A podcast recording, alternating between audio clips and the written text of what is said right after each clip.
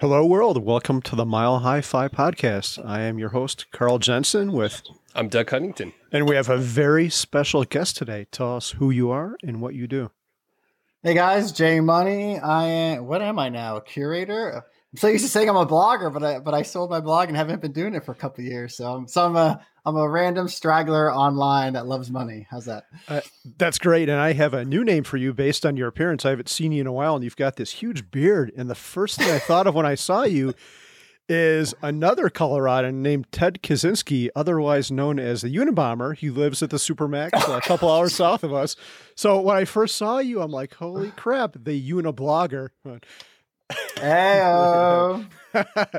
okay, so I first crossed paths with you way back in 2013. I'd started my blog in January. I don't remember how we started talking, but uh, you invited us to do a guest post on Budgets Are Sexy. And I, I think I kind of freaked out a little bit. I'm like, oh my God, this guy's got a big blog and we're, we're so new. We, we can't screw this up. And you, you were super professional, like, oh, we got to make sure all the pictures are legit. And uh, uh, we we got to make sure this is on the up and up. And I remember freaking out a little bit, but that was our like the first time we were like our first breakthrough, I guess, because you, you, know you start blogging and you're talking to like three people, and and two and the other two, one is you, the other two are your family members or friends. And that was our right. first breakthrough, and I remember it was how we're teaching our kids about money. So thank you for that. We've seen each other off and on at these conferences, and uh, yeah, it's been cool knowing you the whole yeah. time. And I, I feel like my life has kind of come full circle because here you are on our podcast. Hey, and remember, you used to write for budgets. You had a weekly column for a few months too. Do you remember that? I do remember that. That was pretty stressful too. Ago. Yeah, I don't think I could handle it, so it didn't last long. But I, I really appreciate you letting me do that too. That was a lot of fun, and those were some good articles. Yeah, I'm a, I'm a huge fan of your content. So, and you obviously are also. I, I guess I wouldn't be here if I if I wasn't.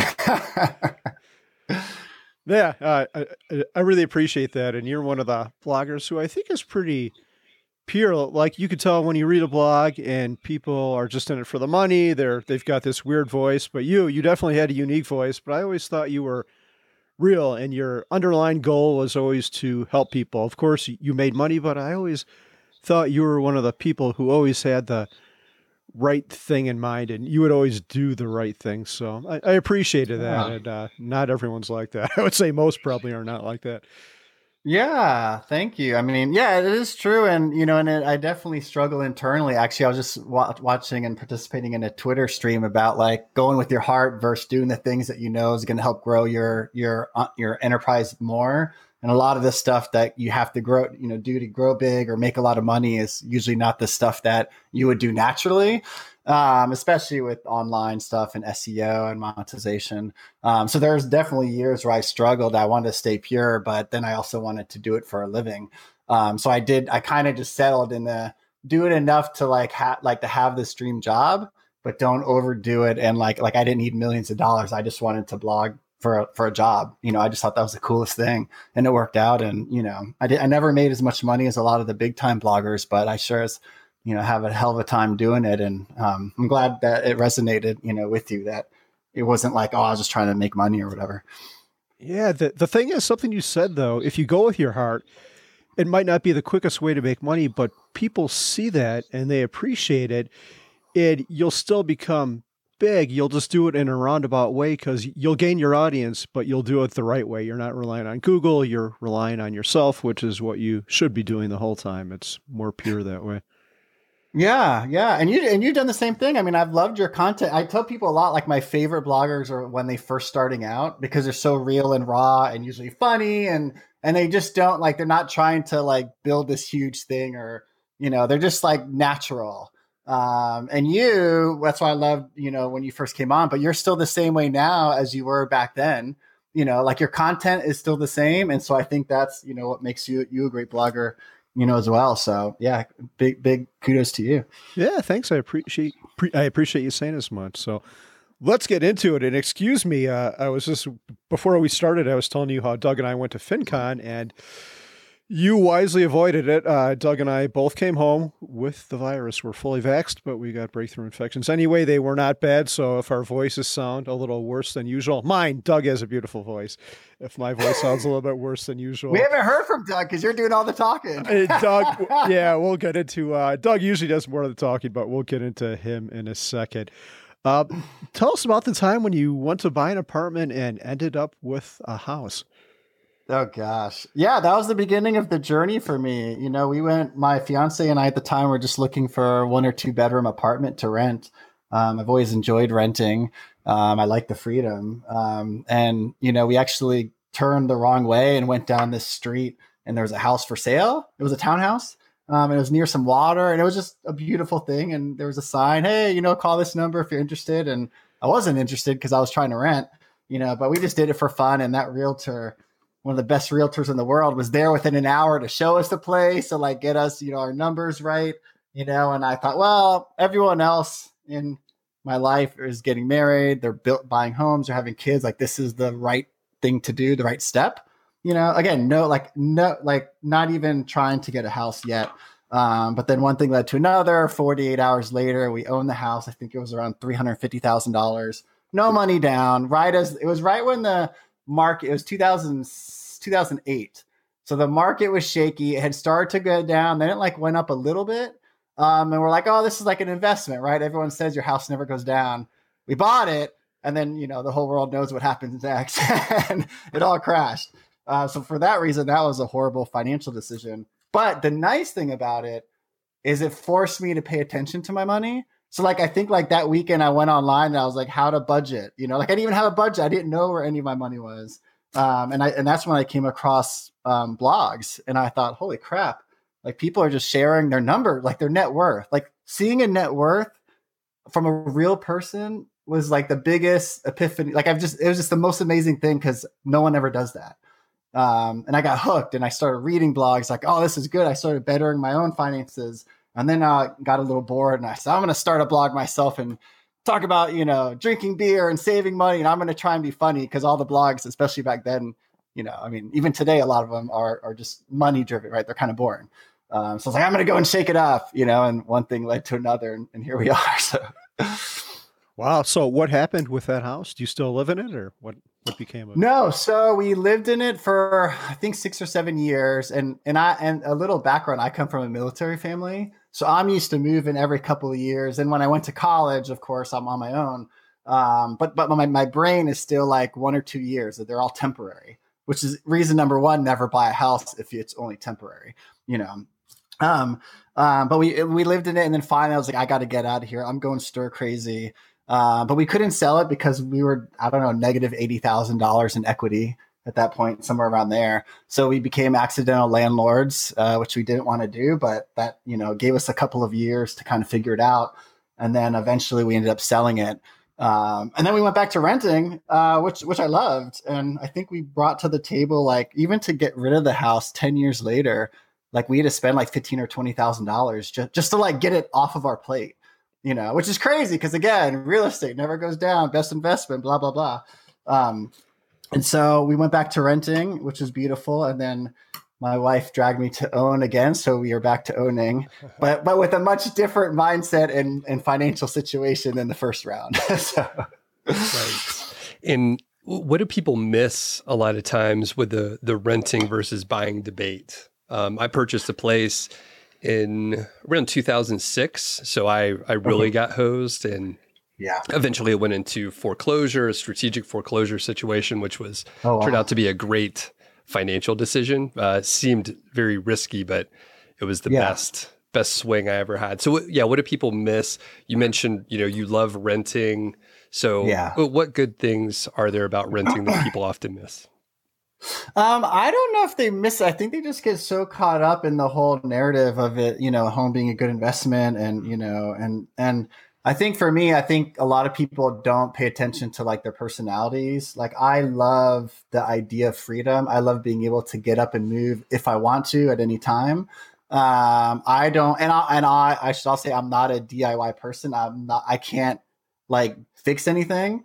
Um, so anytime something breaks, like I'm the opposite of Carl. Anytime something breaks, I have to call someone. Um, and just like those phone calls, like even when we were re- when we were landlords, like, and we had a property manager too, so we still had a buffer. But anytime they called or reached out, like it was never a good thing. They never said, "Oh, rent's on time." No, it was always like something broke, something broke, and just like that dread, I still feel it inside me when I when I think about it. Like I just hate the dread of it, you know. Um, so for me, it's you know like knowing yourself really well if it's a match for you, even not even thinking about the finances. Um, and then if you are thinking of the finances, you know, is are you going to be in here for you know five or six years at least? You know, do you have a, a cushion of money savings? Um, you know, a, lot of people always forget, not in our world because we talk about a lot, but like an average person, they're never comparing apples to apples, right? They're they're forgetting about all the maintenance costs and maintenance alone. Like, not only is it stressful, at least for me, but like it's financially draining, you know. Um, and so I think people I think people just don't understand it fully until they're in it. And then at that point, really, like, are you going to stick with it or are you going to adapt as your values change and as time changes to make a big move? You know, get rid of it or stick it through. So I think it's like a mental challenge that you're always doing. Um, and I'm a big fan of people changing their minds. And even if they're like, oh, I'm going to go do this. And then a year later, they find out it's not for them. Like, screw it. Like, like change it. Your life's changed. Your mind's changed, you know, like adapt I think people kind of get stuck into like, well, I'll look stupid or, you know, I made the decision, so now I got to live with it, right? So I don't know. I think about like all that kind of stuff more so than you know just the money part. Right, and I think one one piece that we miss as well is we only hear the great stories. Like you said, there's a narrative. Like real estate always goes up, and you know, it can be a good investment if you have the timing right mm. and right location and so many other yeah. variables. Uh, people are not telling their stories when they lose a bunch of money, like my, you know, my foreclosure issue and all that kind of stuff, because we're not going around bragging that we made like a poor decision. like, right. we, we're just not telling those stories in the same way. yeah, that's true. Yeah. Yeah. That's funny. I've been thinking about housing and I, I thought the tide was kind of turning a couple years ago. I remember Paula Pant had a really good article about how owning a house isn't what everything is cracked up to be. And it was really great. It was super long. She had all these numbers down there. I'm like, okay, good. Because for the longest time, we had this the American dream is to buy a house. And I think it was even with, uh, with the Bush presidency, one of his things was to get everyone into a house. Everyone should own a home. So, wow. but it seemed like things were kind of changing a little bit. But now, COVID, one of the unexpected effects of it is housing has gone crazy. So now we're in this yeah. crazy time where all these people have FOMO and I should have bought. I was talking to a friend, Ray from Waffles on Wednesday. He's like, "Man, I should have bought like six months ago." So now we're mm. back. Now we're back to where we were, maybe even stronger. Everyone wants to own a house again, and it's uh, and now is one of the few times where it might have been good to actually be in a house, but usually that's not the case. I think houses go up at the pace of inflation, and that's been the same since like the 1880s. So Definitely. Well, maybe. and also, even if your house goes up and you're trying to flip it and make money, like unless you're going back to renting, you're just going to spend as much money to get a new house. So it doesn't. It's not really that great unless you're uh, capitalizing on both of the sides. You know what I'm saying? Yep. You're like, hey, this is a priority, and and I'm happy to spend a little more. You mentioned beer a couple times. I know. Yes. Carl and I will yes. spend some money on beer. So yeah, there, yeah, yeah. are there any other Coffee. high priorities? Coffee. I'll spend my, I'll spend ten dollars. Well, I don't drink fancy coffees, but if if a cup of regular coffee costs ten or twenty dollars, I would still spend it every single day. Like I that feeling of just like going to a coffee shop and getting one, like I don't know what it is. Like that is like the happiness is higher than a lot of other things. Um, so anytime, obviously, people say to make coffee at home, which I respect because a lot of people don't like coffee as much um, like I'm just like, oh god, like I, that would be like the last thing I would I would do. I'd give up alcohol before I would coffee, to put it that way, Carl. And oh, and wow. So I love coffee um, too, but yeah, I think I think I can make yeah, it through the mornings easier than the the evenings without beer. you must have a lot of kids too. I no kids, funny enough. Oh but, uh, wow! Then it's probably Carl. Then spending time with him. That'll definitely cause people to drink up. Some trivia about me: I've only had coffee once in my life. I had it when I was like eight or ten or seven. I, I wow. went to a friend's house. He's like, "Yeah, let's act like adults. Here's some coffee." And like this tastes. Oh, like probably disgusting. Yeah, I'm like yeah. this is disgusting. This tastes like shit. I'm never drinking this again. And here I am, 40 years later, still never having tried it again. But maybe When, wow. Next time I see you, I'll try it again, and I'll I'll see if my okay. uh, perception changes. There you go. Yeah. Has your one final question before we close out the Lexus segment? Has now that you've got more money, you're in a better place. Have your yeah. has your spending changed? Have your thoughts on happiness changed? I think we got into a little bit of this. Like I'm not afraid to spend money on coffee. That makes me happy or beer, which are small things. do you have any other thoughts? yeah. Uh, well, I, I, think the I think when I when my net worth was around 400, 500, that was like the peak of where I'm like, wow, I feel secure. I feel like I can make decisions without worrying about my budget or spreadsheet or consequences. Um, and like even as simple as like being able to go to a restaurant and just ordering what you want, like regardless of the price, like that's like first, you know, like that to me was like the biggest change of happiness. Um, and not worrying and knowing as I was having a family that will be secure, not rich, but like like stable. Um, you know, and then you know the last. So I used to do my net worth report. I'd share it online for uh, I think twelve years straight. Um, it was around 50,000 in the beginning, you know, and, and it, um, some of the money came from blogging, some of it came from other projects. Um, and then when I sold all my projects, like it, we tipped over a million dollar mark. Um, and so it was exciting to hit it in a, in a way, like just as a personal achievement, but like I wasn't happier, I guess. And it didn't really change my life as much. So to answer your spending, I don't spend, um, more or less. I think I spend similar. I think that the the, the only reason our spending goes up is because we keep having kids. Um, you know, but like we, you know, they're in public school and with COVID and stuff, we were considering private and what that looked like. And just the ability to even consider private, which is like super expensive, like that was a nice ability to have, you know, um, even though we chose against it, like that wouldn't have been possible if money wasn't, you know, where it is um, you know, if that answers your question.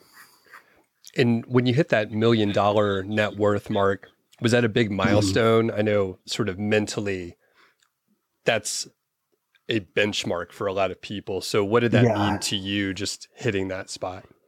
I tell you, it would have meant a lot more in my 20s. Like like when I first started blogging, I was into money, but I was just more into like having money and like I just wanted to be a millionaire because I thought it'd be cool like and so you know like the you know the privileged white guy going out like no responsibilities right? Like i just wanted money like most a lot of people do. As i got older and especially with kids i realized there's more to life than money you know? Um and so like it, that wasn't exciting to that degree. Like it wasn't as exciting as i thought it would be in my 20s hitting a millionaire being you know being a millionaire. Um but it was personally fulfilling um, just to do it. And then honestly, when it happened, I was like, my first thought was like, I can just be lazy now because like I'm not gonna. What am I gonna shoot for like two million? Like that's not nearly as like fun or exciting. Like I, I felt like I did get a little lazy at, at that point. Um, you know, but but no, it's not. Like I think honestly, the journey of like sitting down and paying attention to your money the first time and knowing where you want to go like that journey was by far more rewarding and happiness levels because you're checking it off you're learning and you're growing and by the time you get the money your mind is already like over like lifestyle design if you know. Um, and that's what i learned. I went from wanting to be a millionaire because it was cool to like wanting to have like my ideal life you know? Um, and so and and the cool thing about that is a lot of people who are chasing money like you're chasing money but like hopefully you're going to do something with that money to make your life better you know? And I, I think a lot of people don't realize they can make changes throughout their lives before they hit that you know, um, little things. So I think for me, I started blogging about money, make money, hustle, hustle, hustle, don't sleep, rah, you know, you're the man. To like, no, no, no, wait a minute. Like, I don't want to work as much. I start selling stuff. I start thinking about life. What's the purpose? You know, what's my legacy? Like, your mind changes over the years. Um, and so now to me, the purpose of money and everything is is to have a that, that ideal, you know, lifestyle. And I think maybe now is a good time to ask what does a perfect day or maybe set of days, like a week, look like for you? Yeah, it's it's all the same. Honestly, um, it's wake up around five or five thirty. I enjoy waking up in the morning and, and having peace and and um, and it being a little dark. Working on a project that I believe in for a few hours, um, and then when the kids start getting up and off to school and stuff, you know, helping with that. You know, maybe going to a coffee shop for an hour or two and working, um, and then by lunch, just you know doing whatever whatever the family wants or i want Um, it's very simple. That's honestly, and, and whatever I'm working on, and that's that's the reason I ended up selling my blog because I wanted to have the freedom. But I knew that like I enjoyed the blog and other projects, but as long as I keep swapping it out, it doesn't matter to me what the project is or if I own it. Um, I just want to do something I enjoy, and I have that time slot every morning. Um, and that to me was like enough to like keep me busy and, and engaged and and have my you know brain power. And then after that i can be lazy or i can do something personal fulfillment. Um, so that that's literally all my my dream is is just to work a few hours in the morning and then do as i please the rest. And you know um, you know that's where we are now. So it's, it's a good life. Perfect. And is that like two or three hours a day something like that yeah, sometimes it's two or three hours. Sometimes, like, um, I'm working on a project with the Motley Fool called All Star Money, um, you know, and so sometimes, some weeks, you know, I'll work five or six hours. Um, some days I'll work 10 and then I'll work two the next day. So it fluctuates. Um, but ideally, yeah, by lunchtime, I would be done and not open up the computer. Um, and, and so for me too, like, like talking about again, getting to that point before I was able to get to that point, I said, all right, well, I'm working nights, I'm working weekends, I'm working, you know, 10 hour days, sometimes 20. Like, let's just stop working some of those, you know? So I cut out weekends. I cut off weekends cold turkey. And that, that alone was game changing because I didn't realize how much rest you needed. Um, and I didn't realize too that I still got all my stuff done because on Friday I knew if I didn't get it done, I'd have to wait till Monday. And it's magical, like when you have to get it done, you, you get it done you know. And so I lost no. If anything, my I was more efficient. Um, then you had the weekend to rest, which is good for family. And then by Monday, I was so excited because I'm like, oh, I missed the online community. I miss, you know, and I wouldn't go on Twitter or Facebook like it was completely no money online stuff, no work. Um, and so, um, so that alone really amplified it. Then I was like, let's stop nights. So we cut that out. And then I've just been dwindling it, you know, ever since until I got to, to this point, you know. Yeah, one final thought on this whole segment is uh, a minute ago you said once you got to the million dollars, you said, uh, well, back up a second. I don't think I'm phrasing this correctly. You said people could be doing things to enjoy their life before they get to these numbers. And I, I think of that with myself. Uh, I'm in a unique situation and, I don't want to diminish, diminish it at all. I'm very thankful to be where we are at as far as money.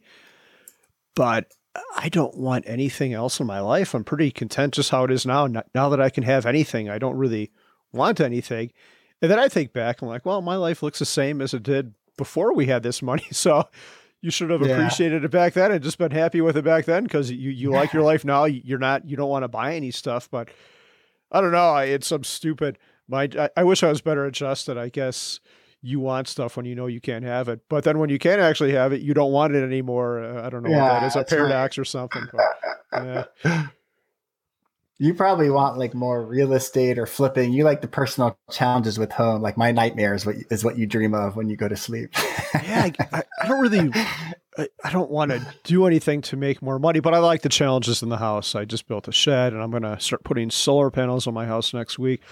So, oh gosh, dude. Yeah, you need a you need to come over and build me a skate park at my house. I'm into skateboarding recently, and like that is like a dream to have a custom thing, and, and which I know you and and or Mr. Money Mustache could probably do, like with your eyes closed. I, I would do it. I was saying on the uh, Earn Invest podcast with Doc G, uh, my favorite idea of a trip would be going to see friends for a couple weeks, but then uh, drinking beer, hanging out, but doing some work too. So maybe work for a couple hours in the morning, building you a half pipe or quarter pipe or you're hired. Whatever. You're hired. Yeah, yeah. I don't know. Should I make you sign a waiver if you break your uh, hip? no, I will because I'm an old man. Yeah. yeah. Don't break your hip. Dude, when I go to the skate park, I'm not oldest, and they're like 18 and 19 year olds, like all around me doing all this stuff, and they look at me like, you know, I'm crazy, but I love it. Did you just start getting into skating at this this point in your life? I did. Yeah, totally random. Yeah, hanging out with my kids one weekend, and they wanted to. They, we found a skate park. We didn't know it was there, and they like um uh those what's it called? Not roller skates. Um, the uh scooters. They like scootering, and so they were like challenging each other to go down the hill, and I was like, well, I'm not gonna like sit here and just like watch you go. Wow, and I get antsy, you know. So I just brought their skateboard. I was like, I'm gonna do it with my skateboard. And they they challenged me like these eight year olds challenged me to go down the ramp. So of course I had to do it. Um, and then I just loved it. it. I just yeah, I just I didn't There's something about it because it's like fulfilling and you can try tricks. but it's like healthy too. Besides when you get hurt, like you're actually exercising a lot. Um, and I don't know, and it's, you're meeting all kinds of people that you would have never met. Um, so yeah, I just immersed myself in the last four or five months, and it's been, yeah, it's, it's silly to say, but it's like my favorite thing right now. Yeah. That's awesome. It sounds terrifying. I think we're probably around the same age, but if yeah. I took a little spill, I'd be out for like weeks or a month. I, I don't know. Have yes. you had any injuries? Like, is everything going yes. okay? Yes, right now I have a foot fracture. I'm not allowed to step on it for a couple weeks. Yes. Yeah, my wife hates it because she's like, dude, if you get hurt, like you you're managing the kids, right? She works full time. You know, so like how are you gonna pick him up and drop him off? And I'm like, well, you know, I'll just stop myself before I get that hurt, you know. But then at the same time, like I guess it's the thrill of skating. It's like I'm doing it. I know I could get hurt, but like I just have to do it for some reason, you know. And there's a dude there that like recently like fell on his face and like I didn't even know that you can hurt your teeth because I just you know I'm new to skateboarding, and he broke his teeth. And like I saw him like two months later, and he was there skating. I'm like, oh my lord, like you're back, and he's like, I just love it. Like I will never stop. And I was like, wow, you know, just to be that passionate. I don't know if I could be that passionate, but so far my hurts, my my my breaks haven't been too bad. Um, and you learn to fall too. There's like things you can do to fall, like where you don't hurt yourself as much. That I'm learning. Um, you know, so I've been fairly lucky so far. Man, be safe out there. Yeah. That's tough. Yeah, Doug, there is a, I don't know if you know this, Doug, but there's a skate park like right by your house. It's so close. Yeah. We can walk there. It's made out of concrete, so there's potential for That's serious better. injury. But I've got a skateboard. I've got like this old Tony Hawk thing. I'm going to upgrade. I'm going to get a better one, but I'll, I'll bring him over think... and we can go hit the skate park. Okay. Teach All you right. how to I would love to see that. Okay. Let's talk about the budgets are sexy. What is your, you talked a little bit about the origin of it before when you bought your house and you started paying yeah. attention to money. Is that where budgets are sexy came from? Mm. Yeah, once I um, wanted to blog, I was trying to, you know, get creative, and that song, um, Justin Timberlake, "I'm Bringing Sexy Back," was on the radio. That's that's how long ago it was, and I love that song. I'm like, yeah, I'm gonna, I'm gonna bring like money back. Yeah, I'm gonna. I knew the sexy like should be somewhere. Uh, and back then, it was when um, blog rolls were a thing. You know, in the sidebar, you could see like what people are reading, and it was always alphabetical. Alphabetical. And so I was like, I gotta pick one that's closer to the top. Like that was like the extent of me scheming. Um, and budgeting, I just started doing, and I knew it was like the opposite of sexy. So I was like, oh, this is perfect. You know, I'm gonna try and make budget sexy. Um, and, and then you know, as I got going, like I realized, like budgeting to me at least, like gives you confidence um, or even tracking your net worth, which I eventually stopped budgeting and just tracked that. Like that gave me confidence, which then in turn, right, equals sexy. Um, so that was kind of the theme, and and I wanted to be, I just wanted to talk about money like like as a normal person and to have fun. I wasn't trying to like teach, be a teacher of money, really, and especially because I was still learning myself. Um, so I was one of those people that I only blogged about whatever was in my mind. I never like strategize. I never even pulled my audience. What do you guys want me to write about? Because I knew if I didn't want to do it, I wouldn't, and then I'd look like a dummy, you know. Um, so that was like the only thing that kept me going. Like having a schedule where I posted every day, um, and then that schedule changed. But like I never missed the schedule the whole ten or twelve years I was blogging.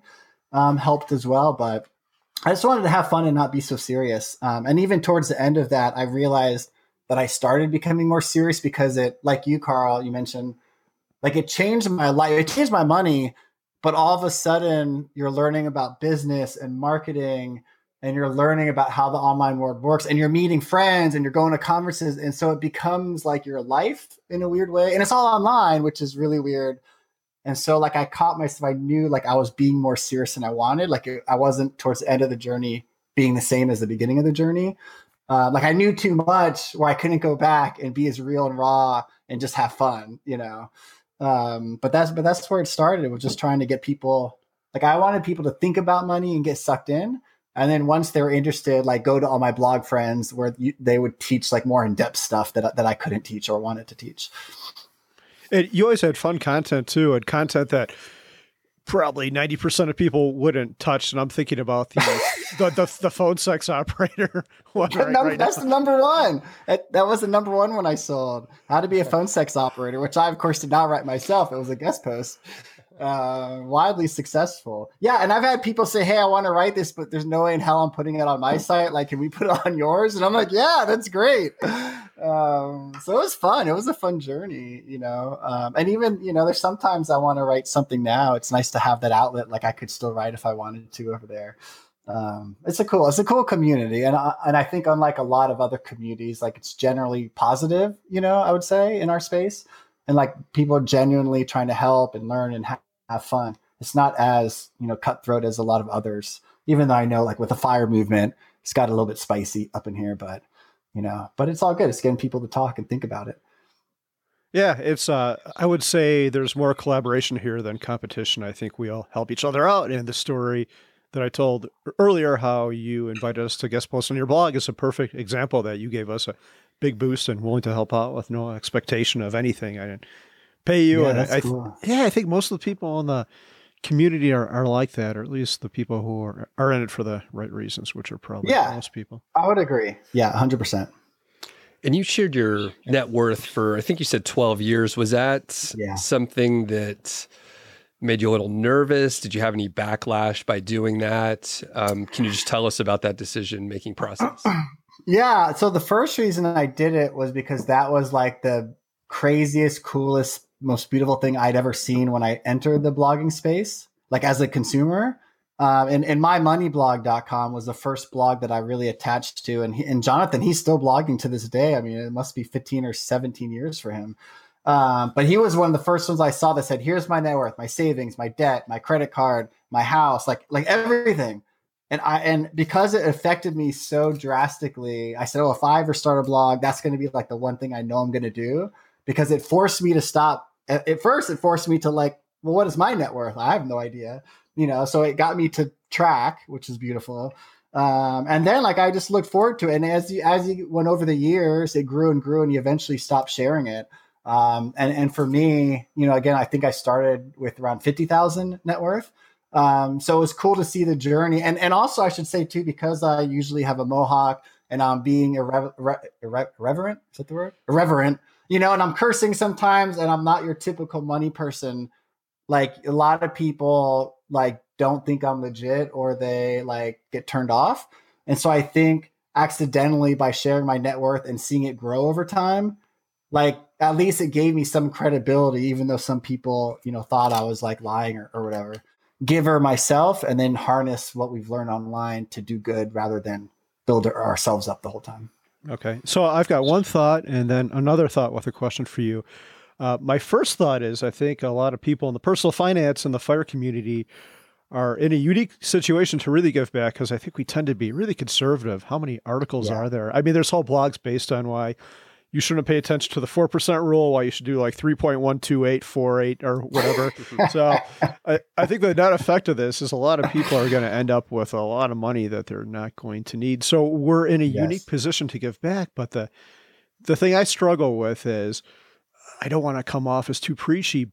But on the other hand, I, I can give X amount away. But if I announce it online, maybe I can my real power might be inspiring other people to give because I can only give right. so much. But if you could sp- inspire 20 or 30 other people to give back, you could probably do a lot more. And that's kind of what like Bill Gates and Mark Zuckerberg are doing with their giving pledges. I think they're each going to give away like 99% of their wealth, which is uh, wow, that's awesome. Yeah, it still leaves them with a lot. So how do you how do you balance that? How do you motivate others to try to give back without being too preachy and without coming across? Yeah, well, I would way? say like yeah, with the project, so with Love Drop, and then when we had Rockstar Finance, we had a community fund, and the the general thing was the same. Everyone can participate in their own unique way and very small. So again, you could just donate a dollar or an hour of your time, or you know, knit a hat, and you can participate in something bigger than yourself because we gave them the platform. So I think get, letting them participate in a way that made sense to them, and it wasn't a huge barrier like, oh, you have to give a thousand dollars or uh, you know, ten hours of your time.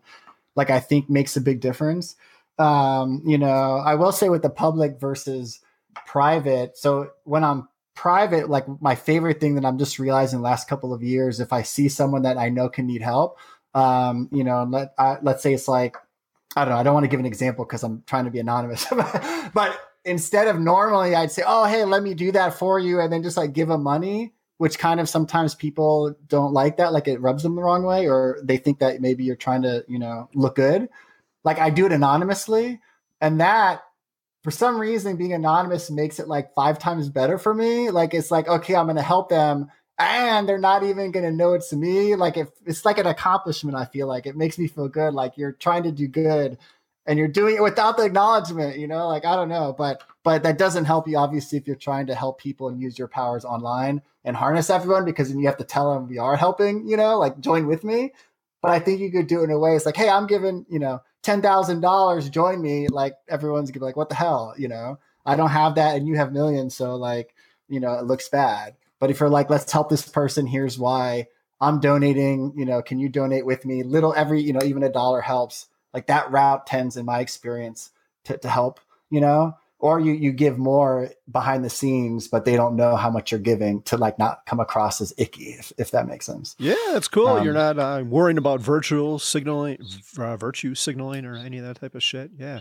Yeah yeah. and i think too like knowing yourself too like i knew what i like i knew that giving to a large charity doesn't motivate me right? I think they're great and they do probably better work than all the small ones, right? Because they're so efficient now and good at it. But I knew that. But the problem I had is I stopped myself from giving them. Like, oh, that's the only way. So I'm just not going to do it.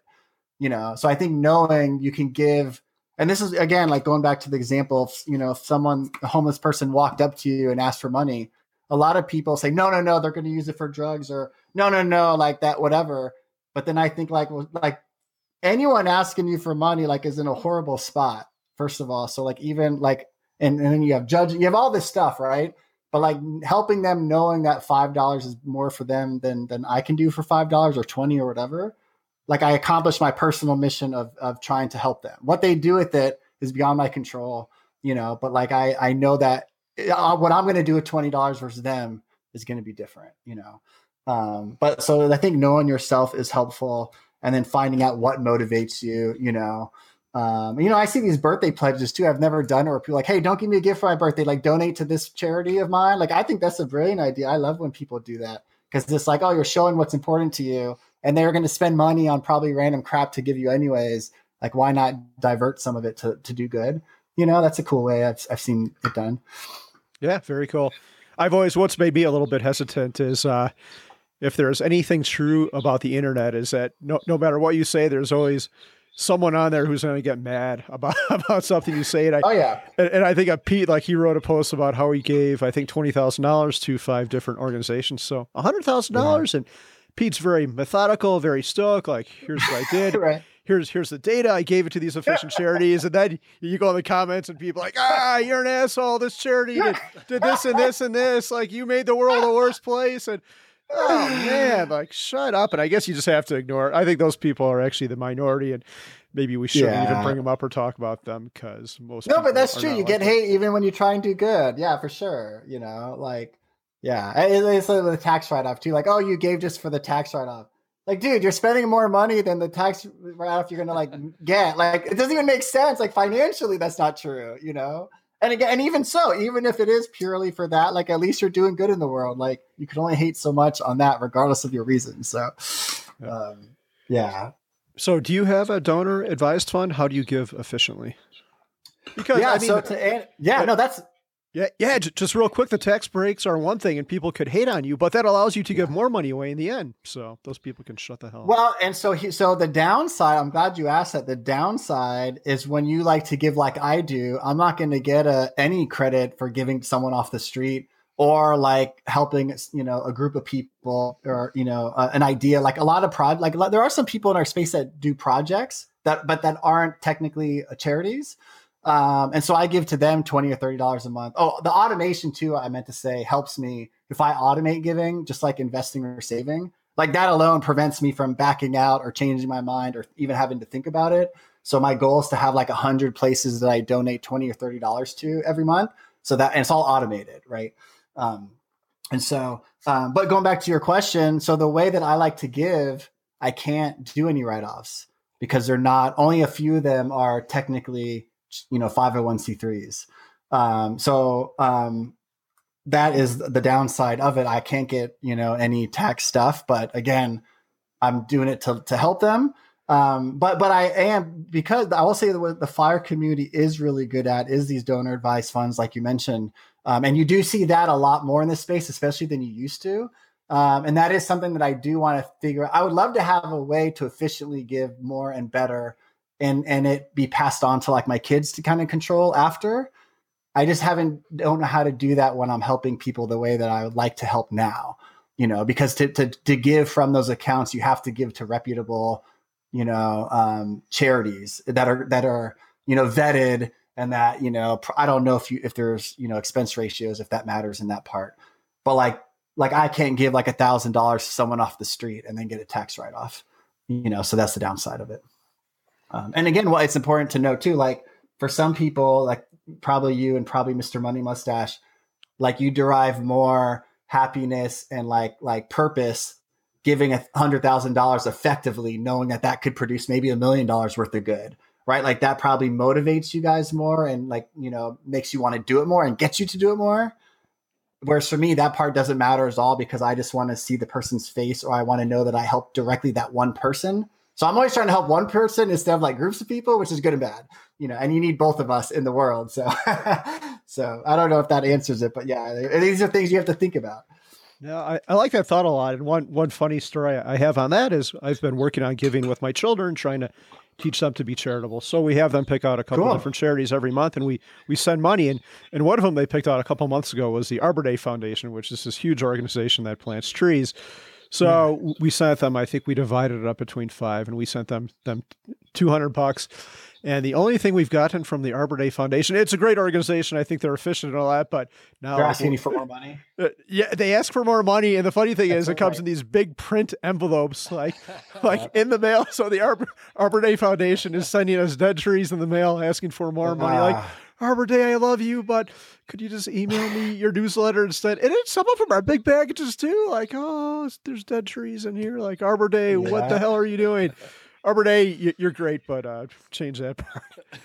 but, well, but, and you're that that that thing that you mentioned too. Anytime, so there are some bigger ones that I've given over time, and they always email me or contact me, and it's never. I mean, it is a thank you, but it's always a thank you. But can you give more? There's yeah. always I want more, more, more and obviously that turns people off. I know that marketing it's good and it probably works to a degree. Yeah. But you're right. Yeah, it is a um and it's funny too actually with Love Drop. Again, like our I think our slogan was like give a dollar, change a life. Like it was some like cheesy thing. It was true, but it was cheesy.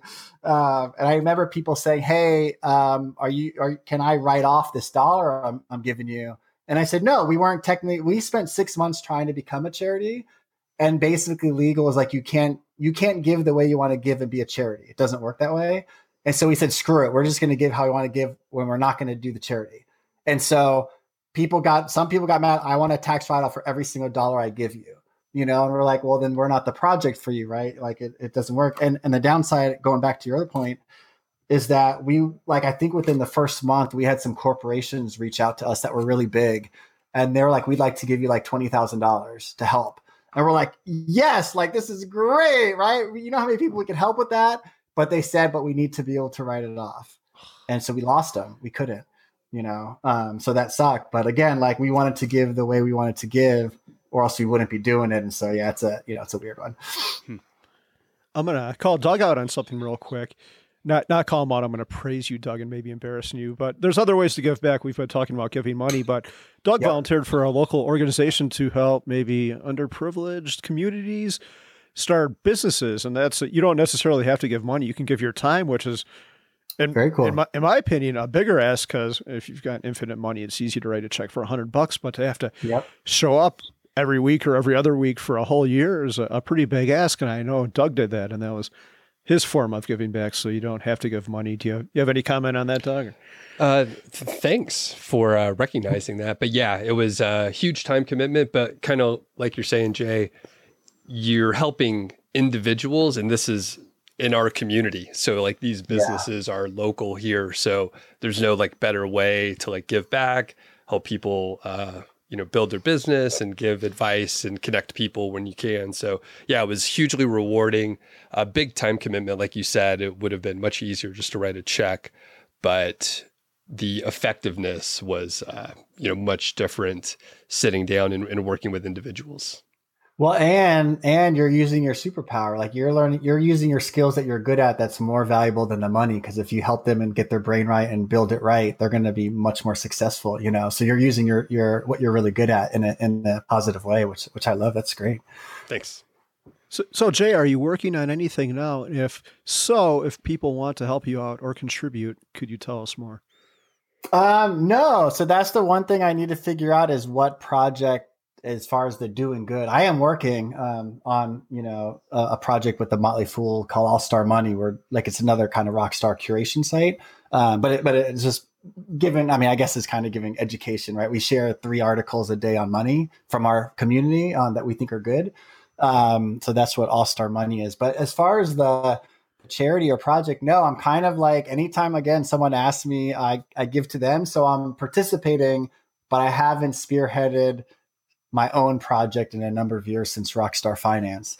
Um, and so that's that's one thing I do struggle with because I'm like how to use the maximum good, like all the connections we have online, right? And I think I'm like if I'm going to email Carl and ask him to participate, like it better be damn good, you know. I don't want to you you know make you know do something stupid and and waste that opportunity to make more impact and and to you know so um unfortunately and, and two for me I don't really have I don't want to see a cause because um, I like people directly, but there's no like I haven't been motivated to like I want to help this specific area, you know, or this you know specific problem. Um, so that's something that I'm struggling with and trying to come up with. But um, if you do have a project you're doing as a listener, especially if there's something you want to do and literally money is the only thing holding you back, or if you need some consulting, I can help with that too. Um, reach out because I love hearing. My favorite is hearing ideas like, oh, I want, I need 500 so I can go put on this course at the library and help, you know, the local community. I'm like, yes, damn it. Like, do that. Like, I will give you money to go do that. Like, that is like, you know, so, so I'm right now open eyes and trying to find people to help since I don't have a project in myself to, to help, you know. And if I can ever help you with any of these adventures, or if you get pinged by someone that needs money, please don't be shy to hit me up as well. Okay, well, I have it in recording now, so yeah, I'll remember that. Yeah, and so does the rest of the world, apparently. So we might be asking for some trouble, right. but uh, yeah, we'll see what you guys blow off. We're in trouble here. yeah. Anything else? Yeah. Is there anything else you want to say on this topic, or?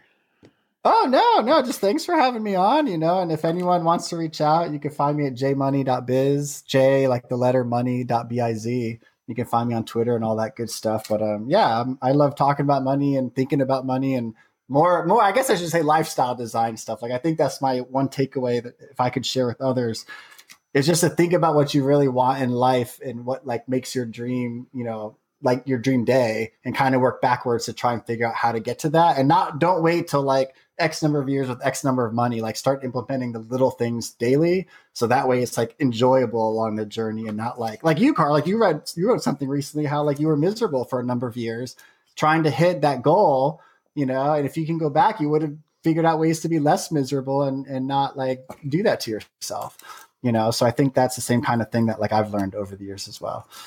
Yeah, if you set yourself up, my mindset was always like, ah, I'm going to be so much happier. My life is going to be different when I have a million dollars, and then you get there, and life is pretty much the same, except you have money sitting there. And uh, it sounds so cliche, but uh, money isn't the root of happiness. It definitely makes life better. I don't want to diminish it. At my life, I'm thankful for it, but I don't know. The, the most fun time I've probably had in the past couple weeks was I went over to a friend's house on Sunday to watch a football game, and we hardly watched a football game because we were just hanging out, cooking, and having having good conversation. And and that doesn't cost much of anything except buying a six pack of beer for nine dollars from the store to bring over. And those are the go. happiest points in my life at this point. it's a good right life, on. man.